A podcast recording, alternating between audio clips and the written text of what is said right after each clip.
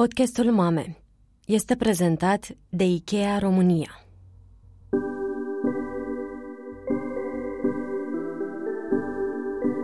Suntem Oana Sandu și Ana Ciobanu.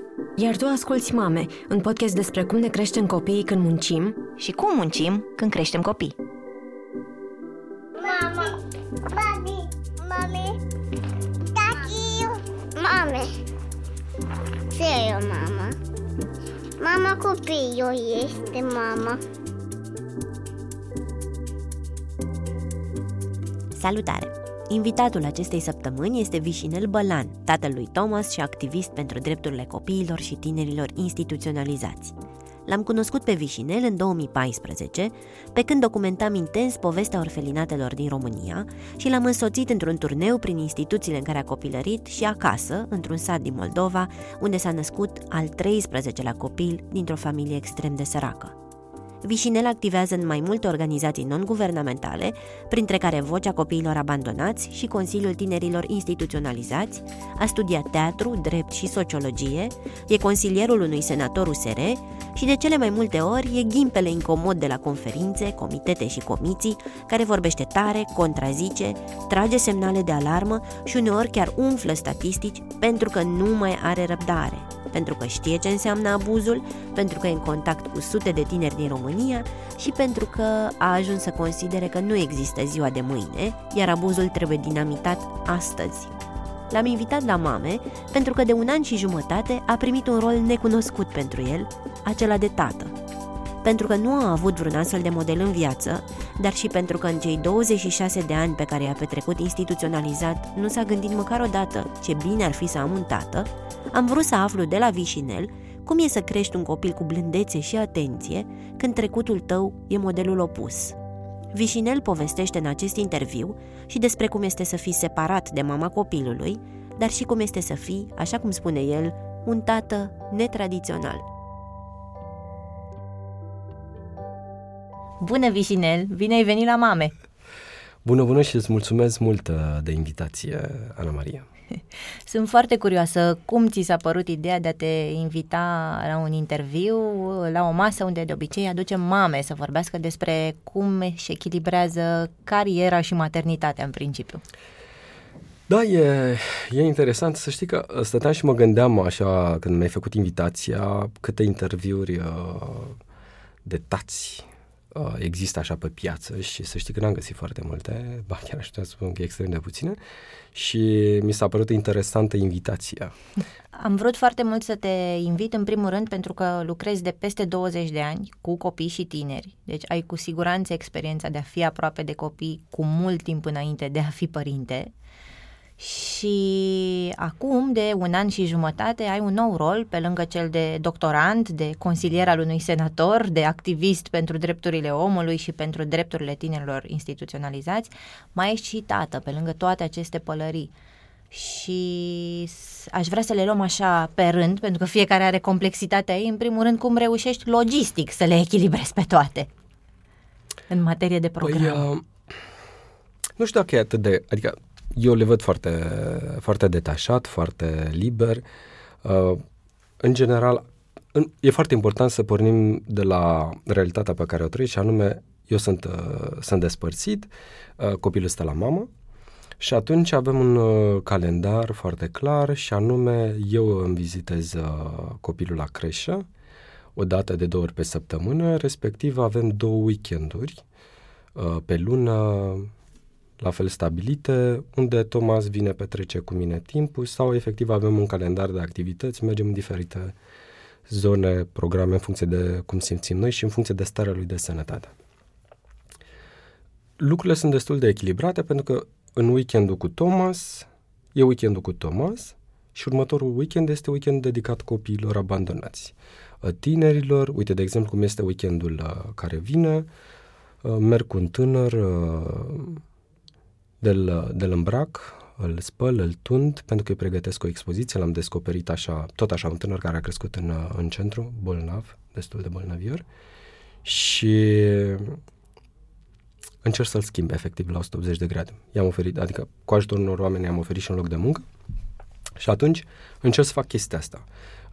Când va veni weekendul cu Thomas, este weekendul 100%, doar eu și Thomas, sau eu, prietenii și Thomas, și cred că Thomas trăiește o experiență foarte inedită și spun inedită pentru că mie într-un an și 8 luni nu mi-a plâns niciodată.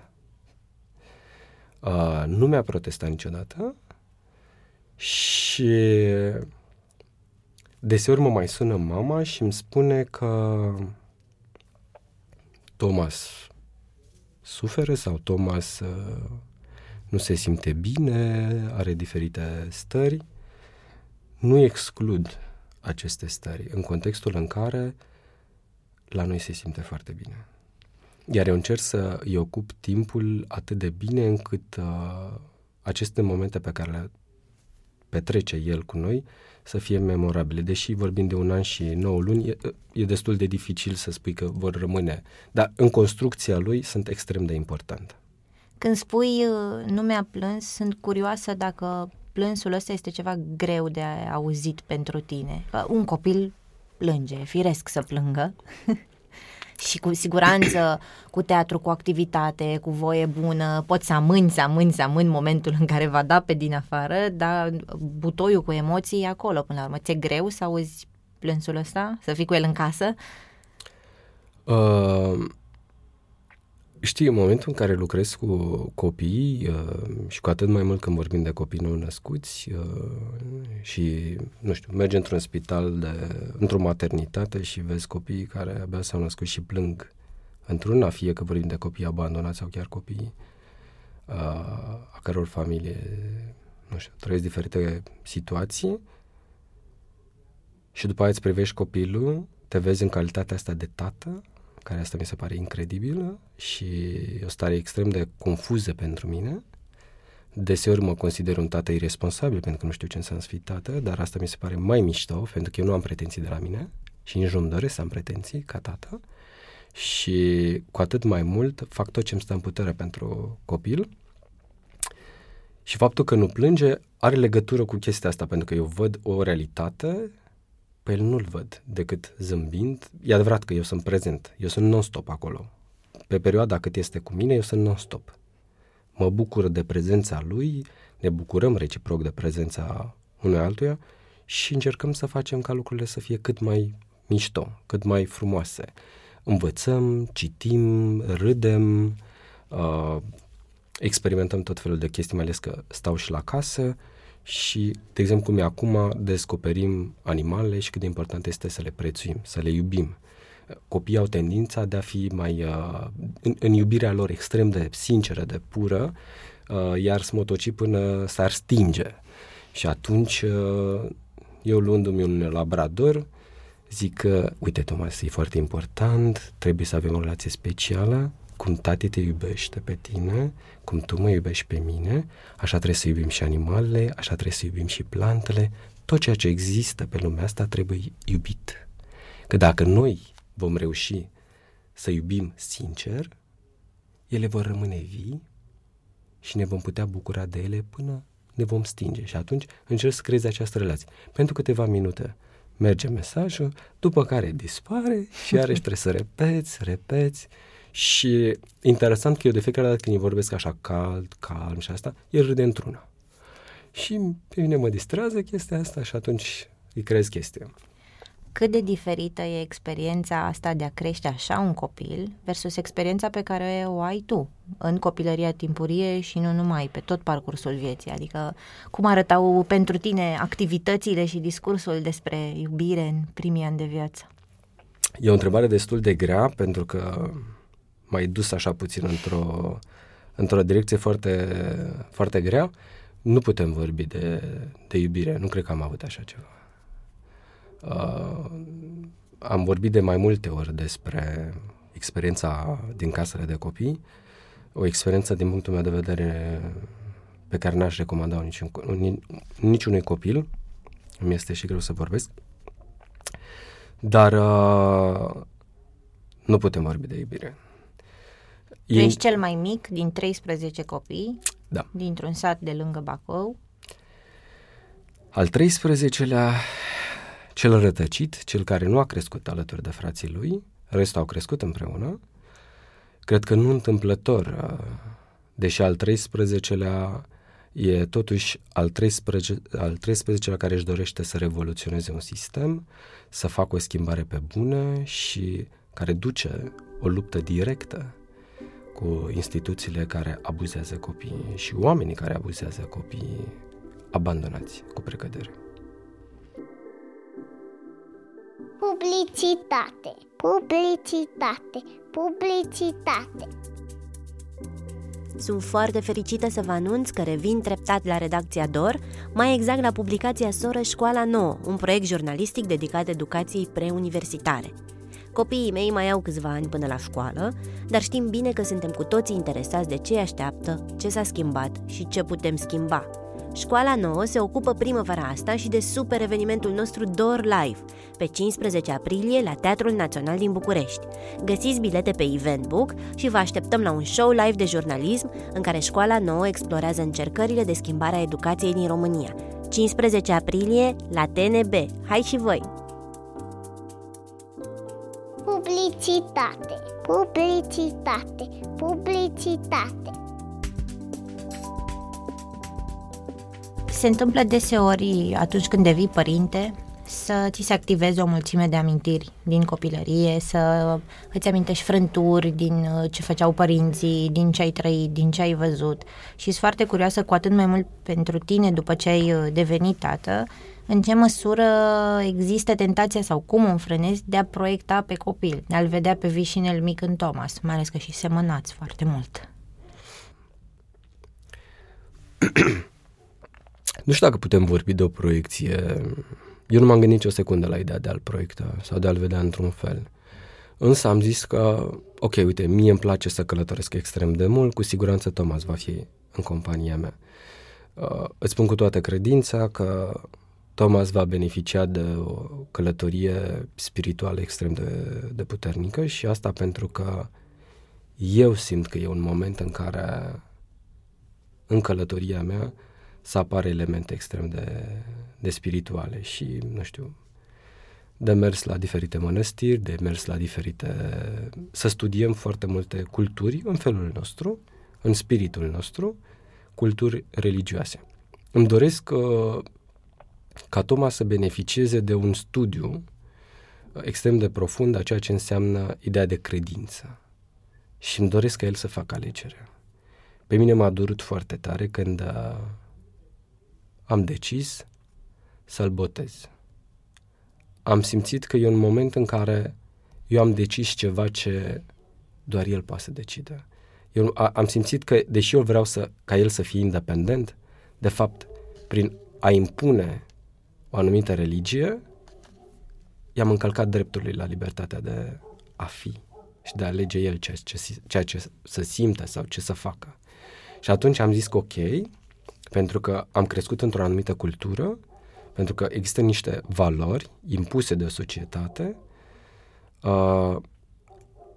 ca să evit orice conflict, fiindcă exista, la un moment dat exista riscul unui conflict, cu mama copilului. Am să-l botez și asta este, o să explic în călătoria asta noastră cât de important ca el să aleagă ceea ce e mai bine pentru el, dar să conștientizeze că nimic nu este mai important pe lumea asta decât să iubești. Adică orice faci pe lumea asta, nu trebuie să rănești pe nimeni. Iar conceptul că cineva te-a lovit, îi dai una, eu n-am crezut și nu voi crede niciodată. Eu de multe ori am fost lovit, de multe ori am fost scuipat și de foarte multe ori m-am șters. Am întors fața și mi-am continuat drumul. Cu sughiți, cu lacrimi și mulțumesc astăzi Domnului că sunt foarte bine, am terminat câteva facultăți, deși am stat 26 de ani în mai multe case de copii. Cred că ideea de a ierta omul care îți greșește este metoda cea mai bună de a-l responsabiliza pe acel om, decât să-i răspunzi cu aceeași monedă, să-i dai una, să apară tot felul de erodări emoționale și să dezvolte în tine o adevărată ură, care ura, pentru mine ura este cancerul social cu care noi astăzi ne zbatem. Tu știi toate lucrurile astea pentru că le-ai trăit, dar în același timp nu fi oare naturală pornirea uneori de a arunca cu jucărie, de a lovi, de a testa? Păi da, eu sunt pentru. Încă o dată, dacă vorbim de copil, să arunci cu o jucărie firesc. Eu din contră, faptul că el a aruncat, dar în acțiunea lui de a arunca cu o jucărie, totuși a lovit pe cineva, trebuie să stai de vorbă cu el, să explici. Uite, tate, trebuie să fim atenți când aruncăm. E foarte important să nu rănim. Adică, ok, și mie, când intră în dormitor, i-am creat acolo infrastructura asta rutieră, că eu sunt nebunit după tot felul de chestii de pe la un magazin de ăsta drăguț, că unde sunt trenulețe de lemn și asta. Și am creat acolo infrastructură și eu încerc acolo să-i fac, să vedem cum merge trenulețul, cum știu. Și le aruncă. Tati, e foarte important și încercăm să, atât timp cât nu rănim pe nimeni, putem să aruncăm, nu o să interzic nicio secundă, se apucă să mă zgâlească, să... Perfect. Tati, vărim împreună.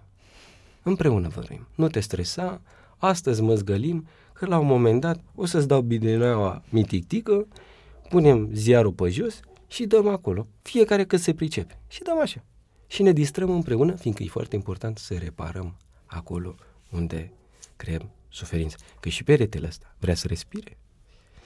Sunt curioasă dacă te-ai imaginat, tată, în perioada în care creșteai în instituții, ți-ai imaginat că îți vei forma o familie sau cum arăta proiecția ta despre momentul în care ai putea deveni părinte? Nu pot să spun, adică nu, putem să zicem nu. Dar la un moment dat a fost o perioadă în care mi-am dorit, cred că la 17 ani îmi doream foarte mult un copil. Dar îmi doream un copil pe fondul... Eram extrem de îndrăgostit și...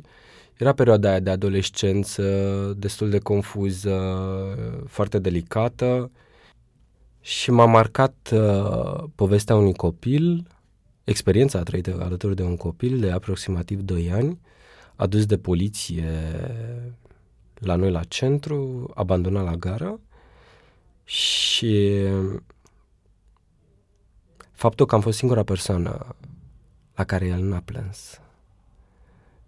Singura persoană pe care o trezea dimineața. Deci, efectiv, nu știu cum sărea și mă trezea de dimineață. La un moment dat, eu ieșeam, ca să merg la liceu, ieșeam pe balcon și încercam să mă trezesc înaintea lui, pentru că el deja învățase timpii în care eu mă trezesc, mănânc și fug. Și atunci, el având 2 ani și fiind extrem de alert, așa eram... Să știi că pentru mine a fost o perioadă foarte interesantă. Eu mă atașasem foarte mult de el, deși eram un puști la rândul meu, dar îmi dădea o stare extrem de interesantă și cred că ăla a fost un sentiment în care eu am simțit nevoia că aș vrea să am un copil.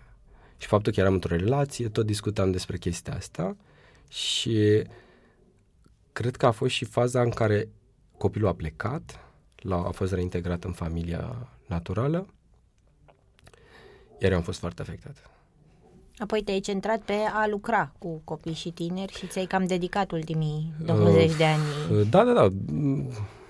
Nu chiar 20, mai puțin, nu știu, 17, cam așa. Da, a fost extrem de conectanți, așa, adică... Am fost acolo, trup și suflet și încercam să fac tot felul de programe, adică, de fapt, interesul meu era să-i scot din mediul respectiv. Pentru că eu, deseori eram întrebat, ok, dar tu de ce ai reușit și alții nu reușesc? Eu cred că faptul că am trăit pe stradă o perioadă și faptul că la un moment dat, nu știu, m-am dus la mănăstire, am stat o perioadă și acolo și faptul că schimbam atât de des mediul, m-a ajutat să iau ceea ce e mai mișto, ceea ce e mai frumos din fiecare om. Chiar și din ăla care, la un moment dat, mai devreme sau mai târziu, a creat suferință în sufletul meu. Am reușit să eliberez acea suferință prin ceea ce am văzut cel mai mișto la el.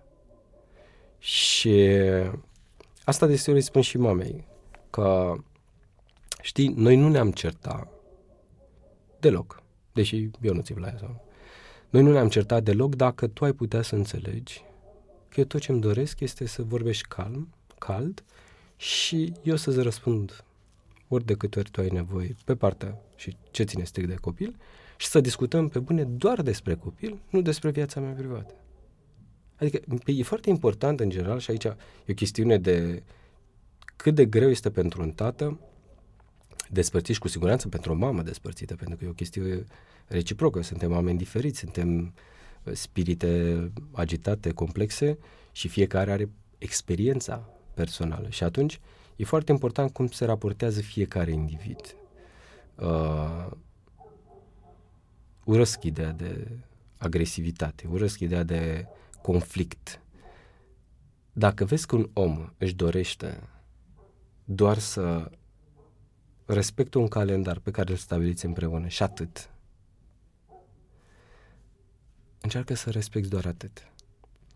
Deseori apar situații complexe și eu cred că conflictele între părinți despărțiți apar pe fondul că celălalt întotdeauna are așteptări supraevaluate despre celălalt. Ok. Așteptările tale care ar fi de la mama lui Thomas? Să mă lase, să respect programul de vizită al lui Thomas. Atât. Și dacă discutăm ceva, să fie strict despre copil și atât.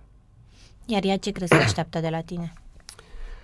Să știi că am avut mai multe discuții despre tema asta și chiar am întrebat-o, ok, care sunt așteptările despre de la mine și în general de la tată? Și vinea cu tot felul de chestii, nu știu, gen, nu știu, să contribui la pampers, să contribui la... să petrecem timp în trei în acest moment, în contextul în care ne aflăm noi, nu se poate. Și trebuie să înțelegi acest lucru. Însă, dacă timpul va demonstra că totuși putem să ajungem la un consens, la un echilibru emoțional, nu mă deranjează să ieșim în 3. Putem ieși în 4, în 5, în 10, nu mă deranjează. Însă este foarte important ca în momentul în care se ajunge la o astfel de decizie să ieșim în 3, noi, emoțional, trebuie să fim pregătiți. Indiferent care au fost așteptări sau care sunt așteptările tale despre un tată, cu atât mai mult nu poți avea așteptări de la mine despre a fi tată, când eu nu știu ce înseamnă familie, eu nu știu nimic.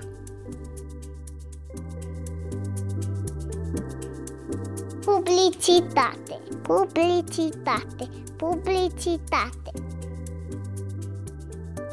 IKEA România le oferă femeilor însărcinate toate condițiile pentru o dezvoltare armonioasă a maternității, având grijă în special să nu le limiteze progresul în carieră. Compania oferă orare previzibile și un program de lucru atractiv. Mamele pot solicita un program de lucru cu jumătate de normă imediat după revenirea din concediul de maternitate pentru a crea o tranziție mai lină, atât pentru mamă cât și pentru copii. IKEA oferă soluții flexibile pentru toate familiile. De exemplu, unul dintre managerii IKEA Food din magazinul IKEA Băneasa este o mamă care a ales să revină la job, în vreme ce soțul ei a optat pentru concediul de paternitate. IKEA o sprijină de asemenea în alegerea ei și în momentul în care a cerut un program de lucru part-time, a primit imediat acordul echipei de management. Publicitate.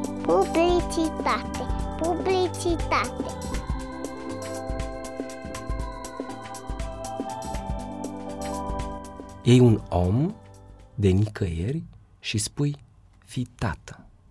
Ce nu înseamnă pentru tine să fii tată? Raportându-mă la ceea ce trăiesc astăzi, mi-a fost niciodată nu m-am gândit la ideea de ce înseamnă să fii tată, cât mai degrabă la nevoia de a avea o mamă. Întotdeauna am exclus ideea de tată. Nu a existat vreodată sau odată un gând. Mi-aș fi dorit un tată. Niciodată. De ce oare? Nu știu. E o întrebare extrem de delicată și probabil are niște rădăcini destul de complexe în sensul ăsta, dar niciodată nu m-am gândit la ideea de a avea un tată. Însă în tot timpul, în tot acest timp, cât am trăit în centre, a existat nevoia de mama. Și asta, cred că orice copil tânjește după o familie, tânjește prima dată, indiferent de sex, că e băiat sau fată, tânjește după o mamă. Probabil, cultural vorbind, tații erau cei care mergeau, nu știu, fie la război, fie la, nu știu, la vânătoare, nu venea cuvântul, fie, nu știu, la muncă. Tatăl era cel care aducea banul în casă, era cel care întreținea familia, era mai puțin prezent. Și probabil că, cultural vorbind, eu nu am beneficiat de această hrană a prezenței tatălui. Că de mult am beneficiat, teoretic, de ideea de prezența unei mame. Și atunci se explică foarte clar de ce niciodată eu nu m-am gândit la tata sau la un tată. Și nici în relație cu educatorii nu simțeai că faci click cu o figură paternă până la urmă, ci mai degrabă cu una maternă? Păi am avut educatoare care am avut o relație foarte specială și stăteam și le săream în brațe sau, nu știu, care efectiv stăteam pe picioarele lor. E adevărat, nu erau multe, dar au fost câteva în 26 de ani care am putut să am o relație foarte, foarte apropiată și pe umerii cărora eu să plâng. Și tocmai asta m-a ajutat să ajung la vârsta asta. Că de multe ori în momentele astea am avut tendințe de suicid, am avut tot felul de situații în care simțeam că nu mai pot sau nu fac față și întotdeauna au apărut oameni, dacă nu neapărat din sistemul în care am crescut, au apărut din afară. Și cred că ceea ce m-a ajutat pe mine să ajung ceea ce sunt astăzi e că întotdeauna au apărut la momentul potrivit oameni potriviți și care cred că aveau, fiecare a avut o misiune și anume să completeze acea pată, acea rană lăsată de un context în care eu mă aflam. Și atunci eu pentru mine în acest moment, în calitatea mea de tată, simt că am acest rol, această misiune și anume că, având în vedere că eu sunt despărțit, misiunea mea, rolul meu în relația copilului meu este să completez acolo unde la un moment dat se poate naște o suferință, să fiu nu doar prezent, ci și să acționez, să completez acea rană, acea pată care la un moment dat poate să apară sau nu, dar în același timp, până la pata respectivă, eu să-l ajut să conștientizeze cât de important este să iubească. Și atunci ești extrem de conștient și de cât de importantă e mama copilului și mă întreb cât este de dificil să gestionezi asta într-un moment în care încă nu sunteți echilibrați, în așa fel încât să nu ajungeți să vă transmiteți reciproc mesaje prin copil, ci să vă valorizați în ochii lui. E foarte interesant și bună observația ta. N-am susținut niciodată și n-am să susțin vreodată ca Thomas să stea cu mine. Cred că, înainte de orice, Thomas are nevoie de mamă. În același timp, cred că Thomas are nevoie și de tată. Dar cred în același timp că adulții au responsabilitatea să găsească soluția cea mai bună, cea mai echilibrată, pentru ca Thomas să petreacă un timp egal, echilibrat cu ambii părinți. În momentul în care unul dintre părinți dezvoltă sau opune rezistență în această relație, nu face decât să creeze suferință copilului. Eu cred că rolul meu este acela de a oferi ce mai frumos copilului și dacă este să petrecem, nu știu, doar o dată pe săptămână sau doar o dată pe lună, decizia îi aparține, eu orice aș face, voi încerca să argumentez că e important pentru Thomas să petreacă cât mai mult timp cu mine, iar toate acțiunile pe care le fac, voi face tocmai în interesul ca Thomas să rămână la mamă, doar că mama trebuie să conștientizeze că tati are dreptul la o viață privată, cum și mami are dreptul la o viață privată și cât de important este să nu ne intereseze viețile private ale noastre. De asta ați luat decizia de a vă opri înainte să se nască Toma. E foarte delicat. Da, noi ne-am despărțit prima dată, cred că în octombrie-noiembrie, în fine, undeva pe acolo și a fost după o discuție, în fine, ea a avut o discuție cu unchiul ei, o discuție destul de tensionată despre a fi independent. Și mi s-a părut foarte interesant că ea vorbea de cât de important să fie o femeie independentă și unchiul a reacționat, după care mătușa, la ideea de independență, fiindcă că conceptul lor era că ea trebuie să fie o femeie supusă. Tradiția, cultura și asta. În ideea că voi ar trebui să vă căsătoriți. Să ne căsătorim, probabil trebuie să-i supună mie. Eu în momentul ăla, susținând-o pe Elena, că da, e normal să fie o femeie independentă, are tabieturile ei, are acțiunile ei, fiecare ființă, în natura ei trebuie să fie o ființă independentă, însă acțiunea ei nu trebuie să afecteze pe ceilalți. Ăsta e principiul meu. Ok, eu sunt liber, dar în momentul în care eu te jignesc sau te deranjez, mă retrag sau mă opresc. Ideea este că în conflictul ăla i-a plusat și mai mult. Ăla a fost momentul în care eu m-am speriat și mi-am dat seama că nu sunt pregătit. Ce se întâmplă cu tine când cineva țipă? Fug. Deși se spune că a fugi este arma prostului sau un... Vreau să spun că eu sunt foarte fericit când fac gestul ăsta. În copilărie, când eram bătut sau eram jignit, eram scuipat, fugeam. Și în această fugă întotdeauna am fost pregătit să o iau de la zero. Faptul că eu am fugit, am considerat că noi nu suntem făcuți să ne asumăm împreună, într-un cămin comun, ideea de familie, tată, mamă, pentru Thomas. În momentul în care cineva țipă la mine, ăla dispare. Cum crezi că o să gestionezi asta în relație cu Thomas, care va crește, și cu toate etapele firești din dezvoltarea copilului când copilul țipă? Când îți spune că ești urât, că ești prost, nu-mi place de tine.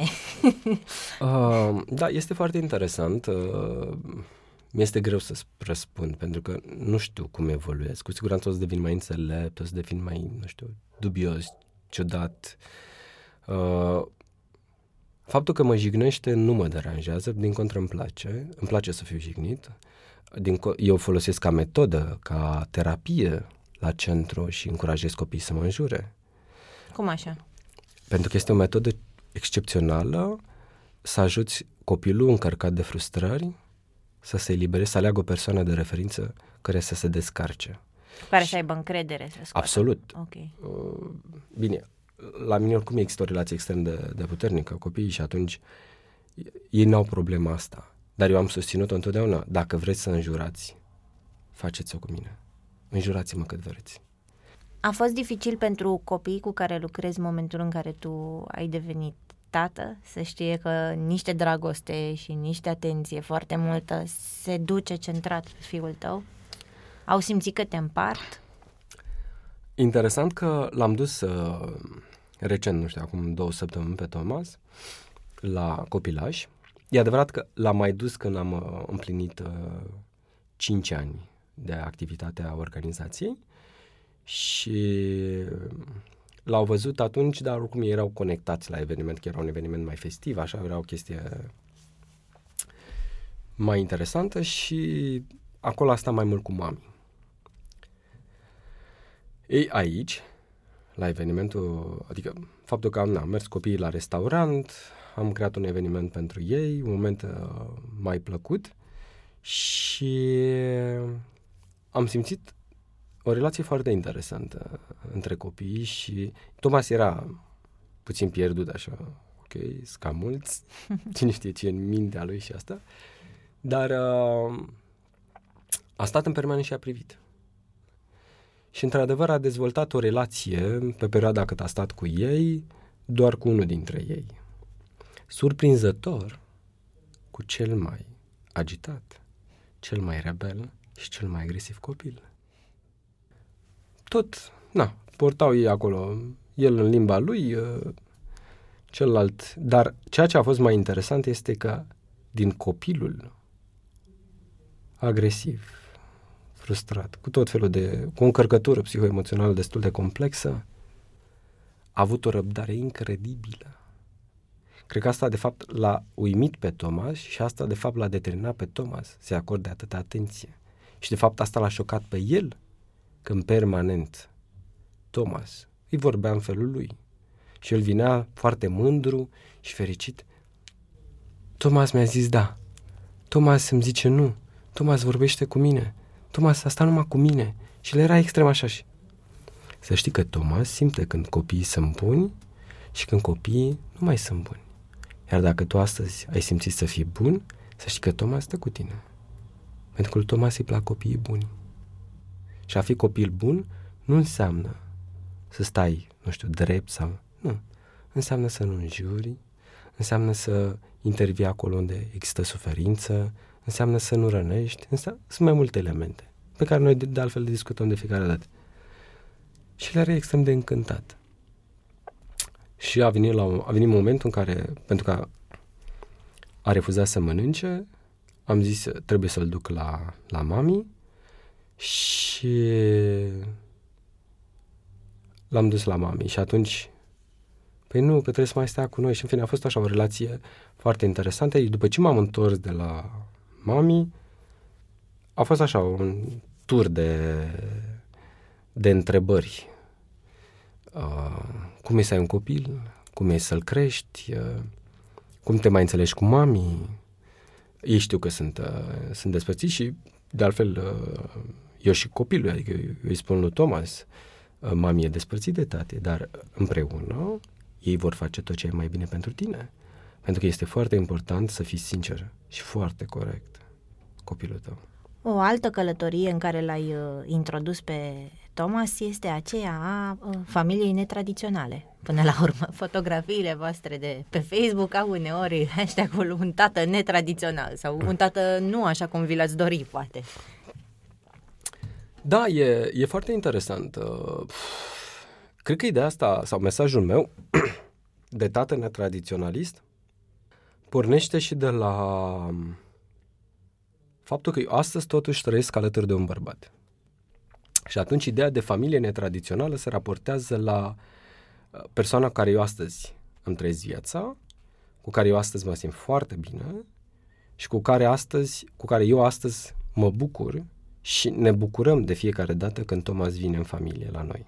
De ce netradițională? Pentru că e o familie în care suntem 3 bărbați, spun 3 bărbați pentru că e și fratele meu, și eu locuiesc cu fratele meu și din când în când vine și partenerul meu cu care, de altfel, trăim momente frumoase, momente în care noi facem lucruri foarte frumoase și noi niciodată nu am țipat, nu ne-am certat, niciodată nu ne-am reproșat ceva în fața lui Thomas. Cât de greu e să-ți asumi public această familie netradițională în societatea noastră? Că am înțeles că trăim în prezent și nu ne pasă ce se întâmplă mâine sau să ne imaginăm prea multe consecințe, dar sunt convinsă că nu a fost comod. Eu sunt relaxat. Știi cum e? Eu cred așa, că în general problema unor oameni nu este problema mea, este strict problema lor. Iar dacă un om are o problemă, a felul în care eu am ales să trăiesc este doar problema lui. Pentru că fiecare om este liber să trăiască cum simte. Atât timp cât el trăiește liber, atât timp cât el este om fericit. Sau nu, este iarăși problema lui. Dacă eu sunt fericit, dacă eu sunt bine, respectă-mi această familie așa cum o consider eu, dar respectă-mă așa cum sunt. nu vreau să-mi dai pomană, nu vreau să vii să-mi organizezi petreceri sau... N-ai nicio treabă în casa mea. N-ai nicio treabă. Însă noi social avem aceleași raporturi sociale, da? Contribuim impozit, facem lucruri mișto, nu știu, intervenim social, mergem la muncă, zâmbim, avem un ritm de viață, uneori asemănători sau nu. Unii, dacă sunt implicați mai mult social, au pe partea socială, alții corporatiști pe partea lor. Dar cred că viața privată, viața de familie, este o relație atât de specială și atât de profundă că n-ar trebui să ne pese nimănui. Este doar strict relația noastră și a familiei. Faptul că mie nu-mi place ceva este strict problema mea, nu a celuilalt. Că dacă acel om sau acea familie e fericită în relația lor, mi se pare corect, mi se pare firesc, just să le respect decizia de a trăi cu cine dorește fiecare. Atât timp cât pe mine social nu mă afectează. Nu vine în viața mea, nu mă agasează, nu mă, nu știu, agresează, violează sau acțiuni care să aibă efecte negative asupra vieții mele. Că până la urmă ce înseamnă relația dintre două persoane de același sex? Este aceeași relație pe care au două persoane de sex opus, crede-mă. Nu este cu nimic diferită. Sunt convinsă. Dilema mea era apropo de dacă te-ai temut că îți poate afecta munca, pentru că societatea în care trăim este una cu profunde prejudecăți, abia ce s-a întâmplat episodul referendum și în special când ești o persoană vizibilă care militează pentru drepturile copilului și are raport direct cu instituțiile de protecție a copilului, nu poate fi văzută ca o barieră orientarea ta? Încă o dată, este strict problema lor, rămân ei cu această problemă, eu nu fac decât să le respect durerea, să mă rog pentru ei și să-i ajut ca la un moment dat să se împace cu această durere și chiar, dacă ei simt, chiar să se ierte pe ei, pentru că eu nu mă pot supăra pe ei. Eu nu pot decât să-i înțeleg, să-i ajut și chiar să mă rog pentru ei, pentru că, de fapt, adevărata credință se raportează prin gestul tău de a nu răspunde cu aceeași ură, ci de a răspunde cu inversul, cu reversul, și anume cu iubire. Dacă tu mă raportezi sau te raportezi cu ură, eu pot să răspund altfel. Și atunci interesul meu în tot acest proces este să îi determin pe oameni să conștientizeze că relațiile între persoane de același sex nu sunt mai diferite de relațiile între persoane de sex opus. Am trăit cu Elena, trăiesc acum cu actualul prieten, suntem foarte bine. Am avut chiar foarte multe relații cu femei. M-am simțit la fel de bine, poate că trebuie să recunosc că mă simt mai bine alături de partenerul meu și asta pentru că la nivel psihoemoțional el îmi acordă mai multă atenție decât mi-a oferit absolut orice femeie pe care am avut-o. Și asta are legătură cu momentul în care mă bag la somn, iar eu sunt ținut în brațe. Nimeni, nicio femeie nu a reușit să mă încarce noapte de noapte cu această îmbrățișare în care efectiv eu să mă simt sub o protecție pe care am întâlnit-o la primul meu iubit. Și nu contest faptul că există un trecut care justifică această nevoie și anume dorința de a fi îmbrățișat, pentru că nu am beneficiat de îmbrățișare, nu a existat așa ceva. Și atunci faptul că nu a existat, rețin că prima iubită îmi doream foarte mult să mă îmbrățișeze și ea îmi spunea nu mi-e cald, nu vreau, nu-mi place, ce urât. Pe mine nu mă încânta ideea că dormim în același pat, dar că dormim spate în spate, mi se părea de-a dreptul grețos. Pentru că eu nu asta căutam. E adevărat, are legătură cu o încărcătură, cu o lipsă extrem de gravă, care e firesc să existe, pentru că eu nu am avut. La mine nu a existat afecțiune. Și atunci când nu a existat, încerc să o compensez în viața asta. Și atunci, motivul pentru care eu nu vreau să transmit copilului meu această lipsă e că trebuie să-mi consum această emoție alături de partenerul sau partenera mea, indiferent cine va fi în viața asta. Pentru că relația mea morală, erotică, emoțională este cu partenerul meu sau partenera mea, nu copilul meu.